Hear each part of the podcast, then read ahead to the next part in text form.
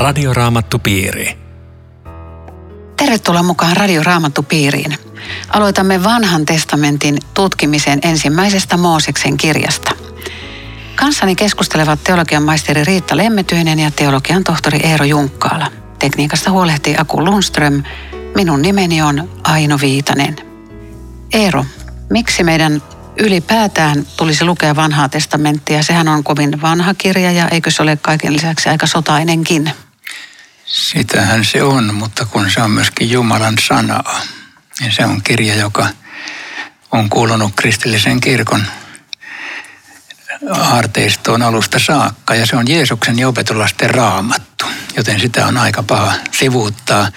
Siellä on paljon vaikeita kohtia, mutta niiden takia sitä ei tietenkään pidä jättää lukematta. Ja, ja nämä sotaisuudet ja muut, niin mä luulen, että me tässä matkan varrella yritetään ne kaikki ratkaista, mutta, mutta lähdetään liikkeelle, koska tämä on, tämä on osa pyhän hengen kristillisellekin kirkolle antamaa ilmoitusta. No, minkä takia juuri ensimmäinen Mooseksen kirja on tärkeä? Niin, no ensimmäinen Mooseksen kirja on ensimmäinen kirja vanhassa testamentissa, sen takia me aloitetaan siitä. Mutta sehän on tietenkin tärkeä siksi, että se kertoo monet perustavat jutut alkaen luomisesta ja syntilankemuksesta ja ihan, ihan uskon peruskysymykset tulee heti esille. No kuka sen kirja? Ootas, ootas Aino vielä tuohon, kun sä kysyit Eerolta, että tota, miksi meidän pitää vanha testamenttia lukea, niin, niin nykyään esimerkiksi teologian opinnoissahan tätä kirjaa ei opeteta ollenkaan ja, ja se, on, sen, se, se laiminlyödään, mutta se on tosi tärkeä kirja, koska kun Jeesus opetti ja, ja paransi ja muuta, niin herätti kysymyksiä. Silloin kaikkien ihmisten eka ajatus on, että pitää lukea vanhasta testamentista, täsmääkö tämä, voidaanko me uskoa tuota tyyppiä, mikä se on ja mitä se opettaa. Ja Uuden testamentin ihmiset peilas koko ajan, mitä vanha testamentti sanoo. Ja oikeastaan uutta testamenttia voi ymmärtää ilman vanhaa. Ja mä luin semmoisenkin tiedon, että uudessa testamentissa on 120 lainausta, suoraan lainausta vanhasta testamentista. Se, se kytkee ne kirjat tosi tiiviisti toisinsa.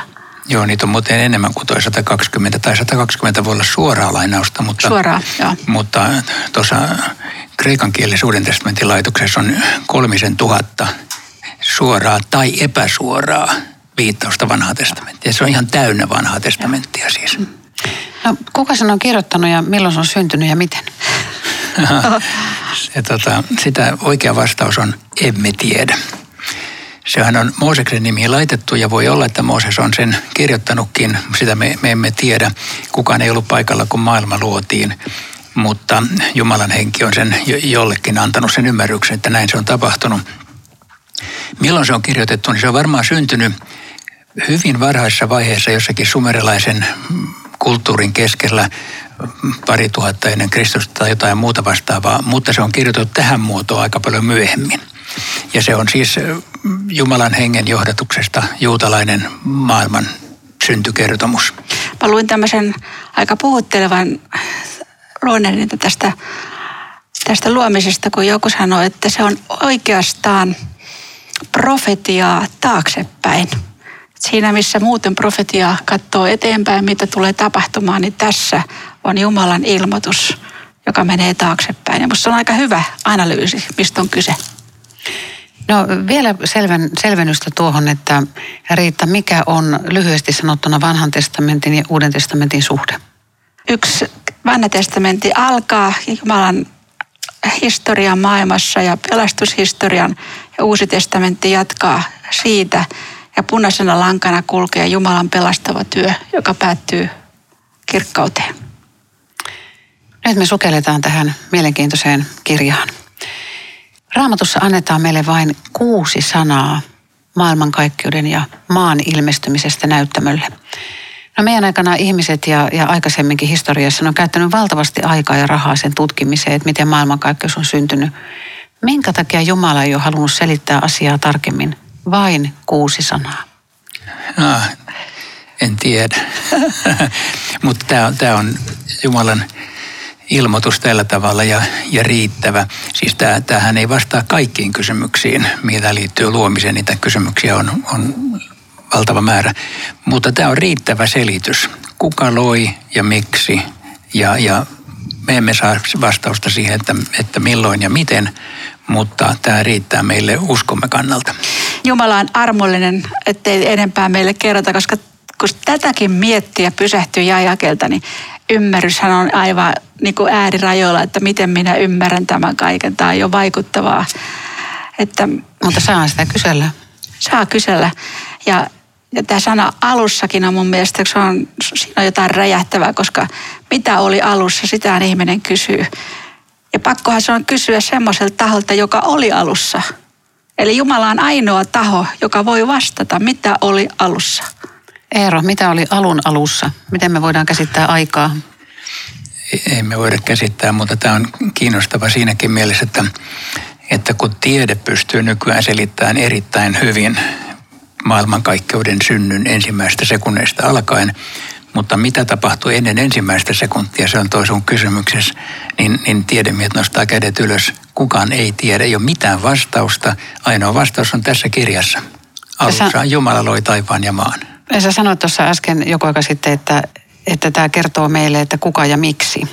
No miksi? Miksi Jumala loi maailman?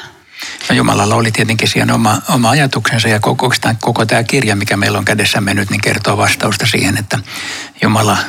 Sano nyt jotain. Jumala oli ajatellut, että, että hän luo tänne ihmisen ja, ja järjestänyt tämän ihmisen yhteyden hänen kanssansa sillä tavalla, kun se on täällä kirjoitettu. Ja, ja sitä tämä koko kirja kertoo, että ihmisen, ihmisen suhteesta Jumalaan. Muuten tämä ensimmäinen jae on, on kristillisen uskon kannalta tosi tärkeä juttu, koska joka ikinen sunnuntai me tunnustetaan, että minä uskon Jumalaan, isään kaikkivaltiaaseen, taivaan ja maan luojaan. Tämä on ihan keskeinen uskonkappale kristillisessä uskon tunnustuksessa ja muutenkin. Eikä vaan Jumala loi taivaan ja maan, vaan hän loi myöskin minut ja sinut. Hmm. Jos vielä miettii vastausta tuohon, että miksi, niin voisiko sitä ajatella, että, että vaan omaksi ilokseen? Ihan varmasti voi. Ja omaksi kunniakseen ja, ja jotakin. Jumala vaan tahto, eikä hän sitten toisaalta ole meille tilivelvollinen siitä, että mitä hän on tahtonut tehdä. Kyllä, juuri näin. Hmm.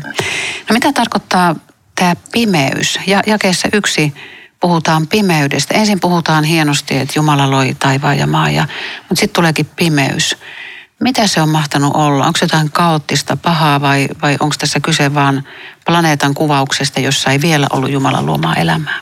Mihin tämä pimeys viittaa tai niin, jos, peräti perkeleeseen? Me, me, ei siihen. Jos, jos me tota, kysyttäisiin tätä luonnontieteestä, niin me saataisiin vastaus, että alussa oli pimeää ennen kuin rupesi tulee valoa. Mutta ei tämä mun mielestä siihenkään viittaa, vaan tässä lukee autio, tyhjä, pimeys ja syvyydet. Siinä on niin neljä sanaa, jotka kaikki antaa semmoisen signaalin, että se oli jollain tavalla niin kuin kaoottinen tilanne ennen kuin Jumala alkoi sen luomistyön. Mutta sitten siinä sanotaan, Jumalan henki liikkui vetten yllä, joka tarkoittaa, että Jumalalla oli kontrolli tietenkin koko ajan. Ei mitään sellaista kaosta ole koskaan ollut olemassakaan, missä, mitä Jumala ei kontrolloisi. Ja tämä on niin kuin tavallaan tämmöinen eräänlainen esinäytös kaikille, että täällä maailmassa näyttää kaoottiselta, mutta Jumalan henki liikkuu vetten yllä, Jumalan henki koko ajan kontrolloi kaikkea ja sitten vasta alkaa ikään kuin tämä varsinainen luomistyö. Miten se oikeasti tarkkaan ottaa historiallisesti tapahtuu, niin sitähän me emme tästä saa selville. No mä luen tuon jakeen kolme. Jumala sanoi, tulkoon valo ja valo tuli. Vanha käännös sanoo, tulkoon valkeus. Ähm, mistä valkeudesta tässä on kyse, Riitta? Mä voisin kuvitella, että tämä käsite valo on ennen kaikkea niin kuin, se on kuin tämän Jumalan toinen nimi. Jumala asuu valkeudessa. Minä olen maailman valo, sanoi Jeesus. Sehän ei ole vielä niitä taivaan valoja, jotka syttyy tässä myöhemmin luvussa, vaan, vaan se onko peiten nimi Jumalalle? Niin, itse asiassa Raamattuhan itse selittää tätä näin. Toinen korinttilaiskirja 4 ja 6, se on siinä alaviitteeseen laitettukin. Jumala, joka sanoi, tulkoon pimeyteen valo, valaisi itse meidän sydämemme. Näin Jumalan kirkkaus, joka säteilee Kristuksen kasvoilta, opitaan tuntemaan ja selvittää valoaan.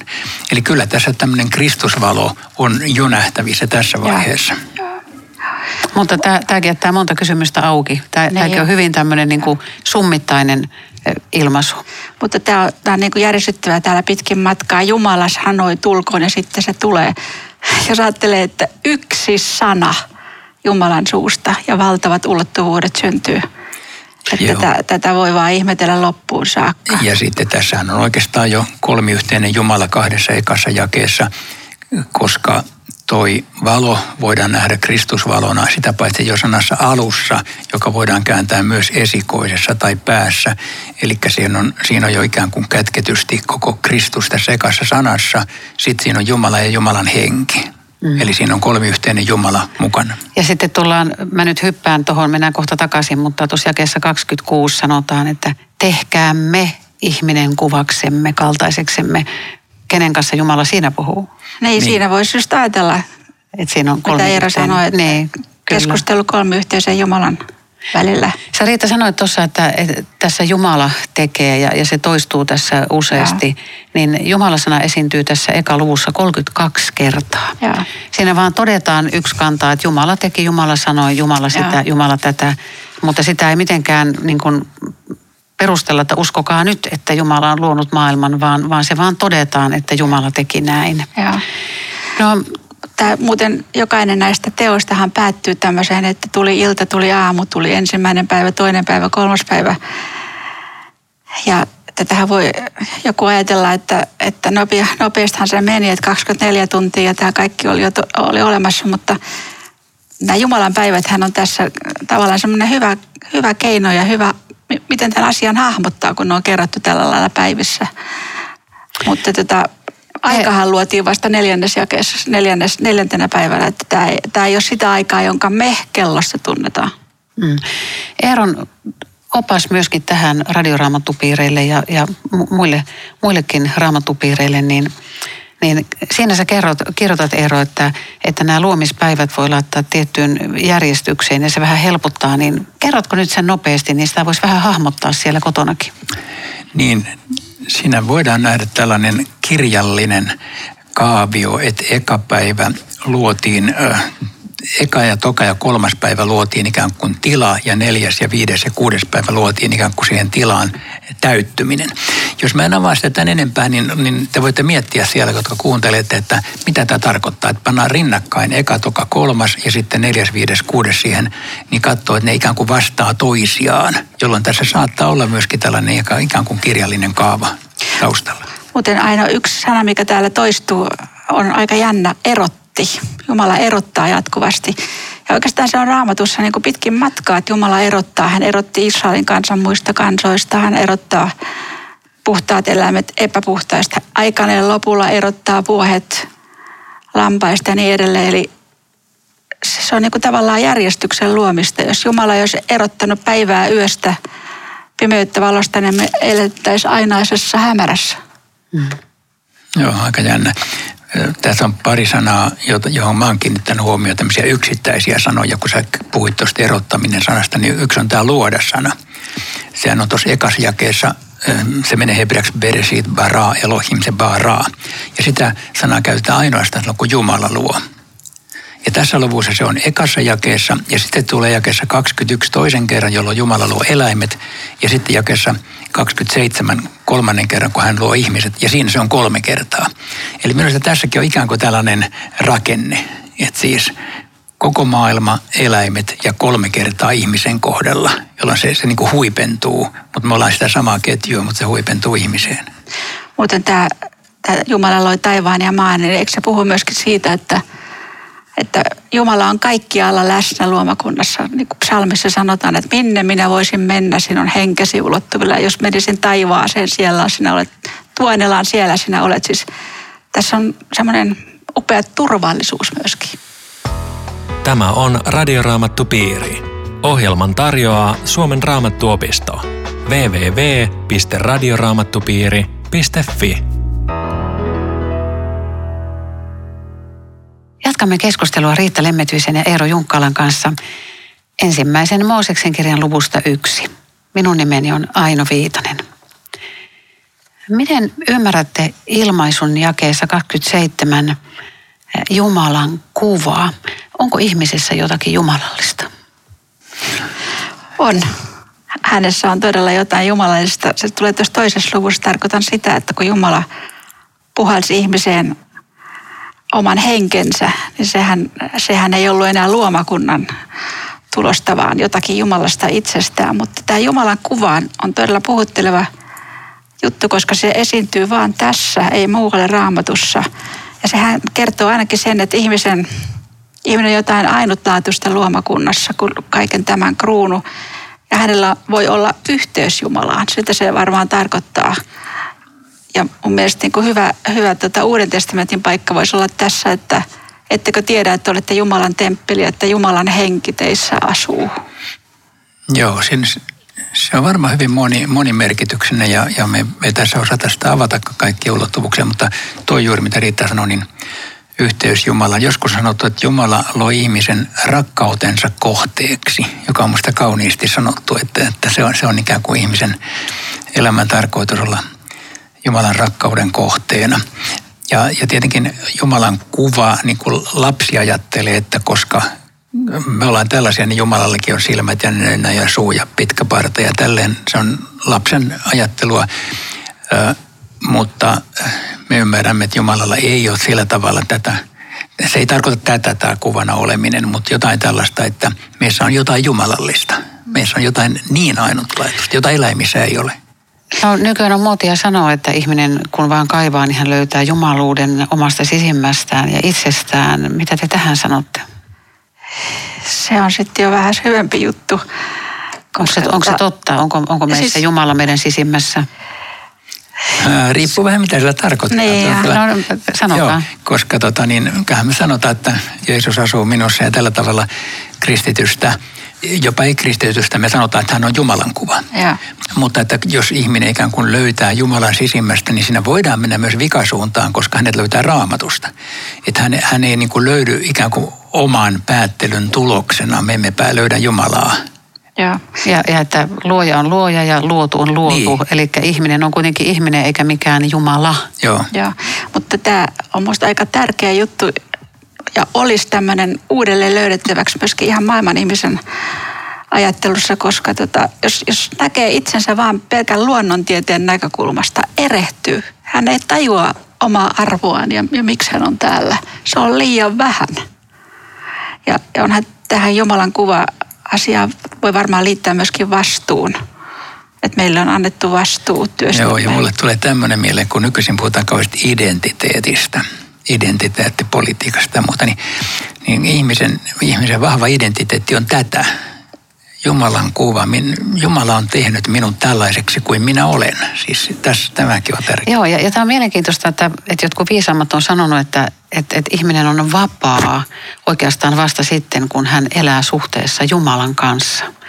Että niin kauan kuin hän elää sitä niin kutsuttaa omaa vapaata elämäänsä, niin hän, hän ei olekaan vapaa, vaan hän on sidottu. Mm. Sitten erittäin mielenkiintoinen kysymys on, on nämä eläimet. Ihminen, ihminen joutuu sitten aikanaan sinne hyvän ja pahan tiedon puun eteen tekemään valintaa, mutta eläimet ilmeisesti ei, siitä ainakaan kerrota. Ja ihminen on elävä sielu, mutta mikä on eläimen sielun, mikä mahtaa olla eläimen sielun laita? Tämä on nyt kyllä Eeron heiniä tämä kysymys. Että... Joo, en ole en ole biologi, mutta ei tarviikaan olla, koska ei tähän tarvitse sitä sieltä vastausta etsiä. Siis tota, äh, ihmisellä eläimellä on ratkaiseva rooli juuri tässä. Mutta siis tämä on kiinnostava kyllä tämä luomiskertomus siitä, että me ollaan niin tätä jatkumoa. Siis että, että eläinkunta on ensiluotoisesti ihminen, että me ollaan tavallaan sitä maailmaa kuin eläimetkin, mutta se aivan ratkaiseva ero on juuri tämä Jumalan kuva, kuvaisuus – josta me voimme myös sanoa tuohon sun ainoan kysymykseen, että, että meillä on sielu, jota eläimellä ei ole. Siis e, eläimellä ei ole meidän ymmärryksemme mukaan mitään sellaista omaa tuntoa tai... niin, vastaanotinta, jolla hän voisi olla Jumalan yhteydessä. Että eläimet on kuitenkin annettu... No puhuhan se Peleami Aasinkin kautta Jumala. No joo, se on ihan eri asia. Se voi Jumala puhua varmaan seiniä ja tuota, puittenkin kautta. Siis Jumalahan voi puhutella koko maailmaa milloin tahansa, kun hän on sen luonut. Siinä ei ole mitään, mitään rajaa ja kerran hän vetää koko maailman tuomiolla. Mutta... No mitä mieltä olette siitä, kun ihmiset sanoo nykyään elämästä, että hän? Eli ihmiset puhuu kotieläimistään, että hän on tänään ollut hyvin, hyvin tota, masentunut ja tänään hän lähti oikein iloisesti lenkille. Eli, eli personoidaan niin kuin tämä eläin. Mitä te siitä sanotte? Makuasia. Joo. en mä tiedä. No, no, moni haluaisi nähdä taivassa kuitenkin oman kotieläimensä. Joo, Mitä te kyllä. sanotte siitä, että onko, onko taivassa enää se sama, sama turre, joka oli tällä maan päällä? Siihen, siihen ei löydy yksiselitteistä vastausta, niin että voisi sanoa, että... Mun mielestä lap, lapsille voi sanoa, että kyllä. Siis koska mehän emme tiedä, mutta siis miksei siellä voisi olla, mutta, se, mutta ei se samassa mielessä. Se eläinhän ei ole sellainen, joka tekee syntiä ja sitten pääsee tai ei pääse taivaaseen. Mutta että jos siellä on kaikki hyvin ja kaikki mitä me toivomme ja odotamme, niin voi olla, että lapset sinne lempikoiransa saavat. Tämä on tähän ei enempää tyydyttävää vastausta kyllä löydy ikävä kyllä muuta kuin, että luomakunta on ihmeellinen myös. No niin, meillä on paljon mielenkiintoista asiaa tässä eka luvussa. Jumala loi ihmisen raamatun mukaan mieheksi ja naiseksi. Tämä on tosi polttava kysymys, jonka mä esitän nyt teille molemmille. Mä toivon, että kumpikin kommentoitte. Mitä kristinuskolla on sanottavana meidän aikaan, jolloin kaikki erot halutaan häivyttää? Siis mun tekisi me sanoa yksi sellainen periaatteellinen näkökulma tähän, koska nyt kiistellään siitä, että esimerkiksi eettisissä kysymyksissä, että miten paljon raamatulla on enää sanottavaa siihen.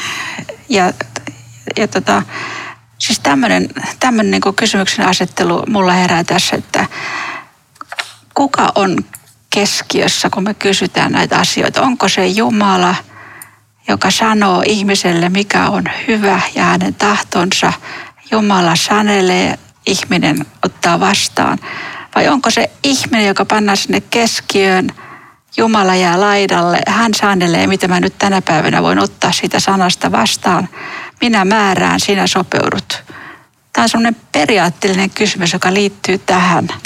Ja musta se on niin onnellinen se, joka tajuaa, että Jumalan sana on ajaton ja yhä vielä puhuu myös eettisissä kysymyksissä. Joo, toi on musta hyvä. Mulla on sitten ihan toisenlainen näkökulma. Että tota, tämä on perustava just tämä mieheksi ja naiseksi luotu. Sitten tässä syntien lankemuksen jälkeisessä maailmassa tämä ei ole aina ihan selvää sen takia, että, syntyy joskus ihmisiä, joista ei, ei ole siis ihan varmaa, että kumpa, kumpaan kategoriaan kuuluu. Ja, ja, mutta siitä ei minusta seuraa, missään tapauksessa ei seuraa, että, että tämä pitäisi levittää niin, että jokainen saa itse päättää, mitä se on. Ei, ei missään tapauksessa, mutta, mutta että siis tässä syntilangennessa maailmassa tämä asia menee vähän sekaisin ja se vaikeuttaa monenlaisia keskusteluja ja monenlaisia ja taipumuksia ja kaikkea tällaista, joka sitten ikään kuin pakottaa meidät jatkokeskusteluihin että miten me suhtaudumme, kun on olemassa erilaisia poikkeamia ikään kuin näistä perusjutuista. Ja, ja ne on faktoja ja ne, me, meidän tarvitsee sanoa niihin kuin jotain rammatun näkökulmasta, mutta että tämä, tämä perusasetelma on, on semmoinen niin kuin luovuttamaton. Mm. Et, joo. Muuten sen tekisi vielä, just kun sä puhuit siitä, että ennen ollaan ennen lankemusta, että mä, mä mietin tämmöistä juttu, että kun joskus jossakin virastossa tai oman elämän pattitilanteessa tulee joku tosi ystävällinen ihminen, joka haluaa auttaa ja, ja ottaa mun asiaa sydämelle, niin jos nämä ihmiset olisi tavannut kerran, Adam ja Eeva, niin ne oli, olisi niin ihastuttavia ihmisiä, että sitä tapaamista ei ikinä olisi voinut unohtaa. Kaikki hyvä ja charmi ja lämpö ja rakkaus. Siis voi vaan antaa mielikuvituksen laukata, millainen kohtaaminen se olisi ollut. Mutta sitä ei ole enää. Ihmiselle annettiin tehtäväksi lisääntyä. Mitä tämä kertoo meille seksuaalisuudesta, avioliitosta, lapsista? Mitä me voidaan ajatella tästä ensimmäisen luvun perusteella, Eero?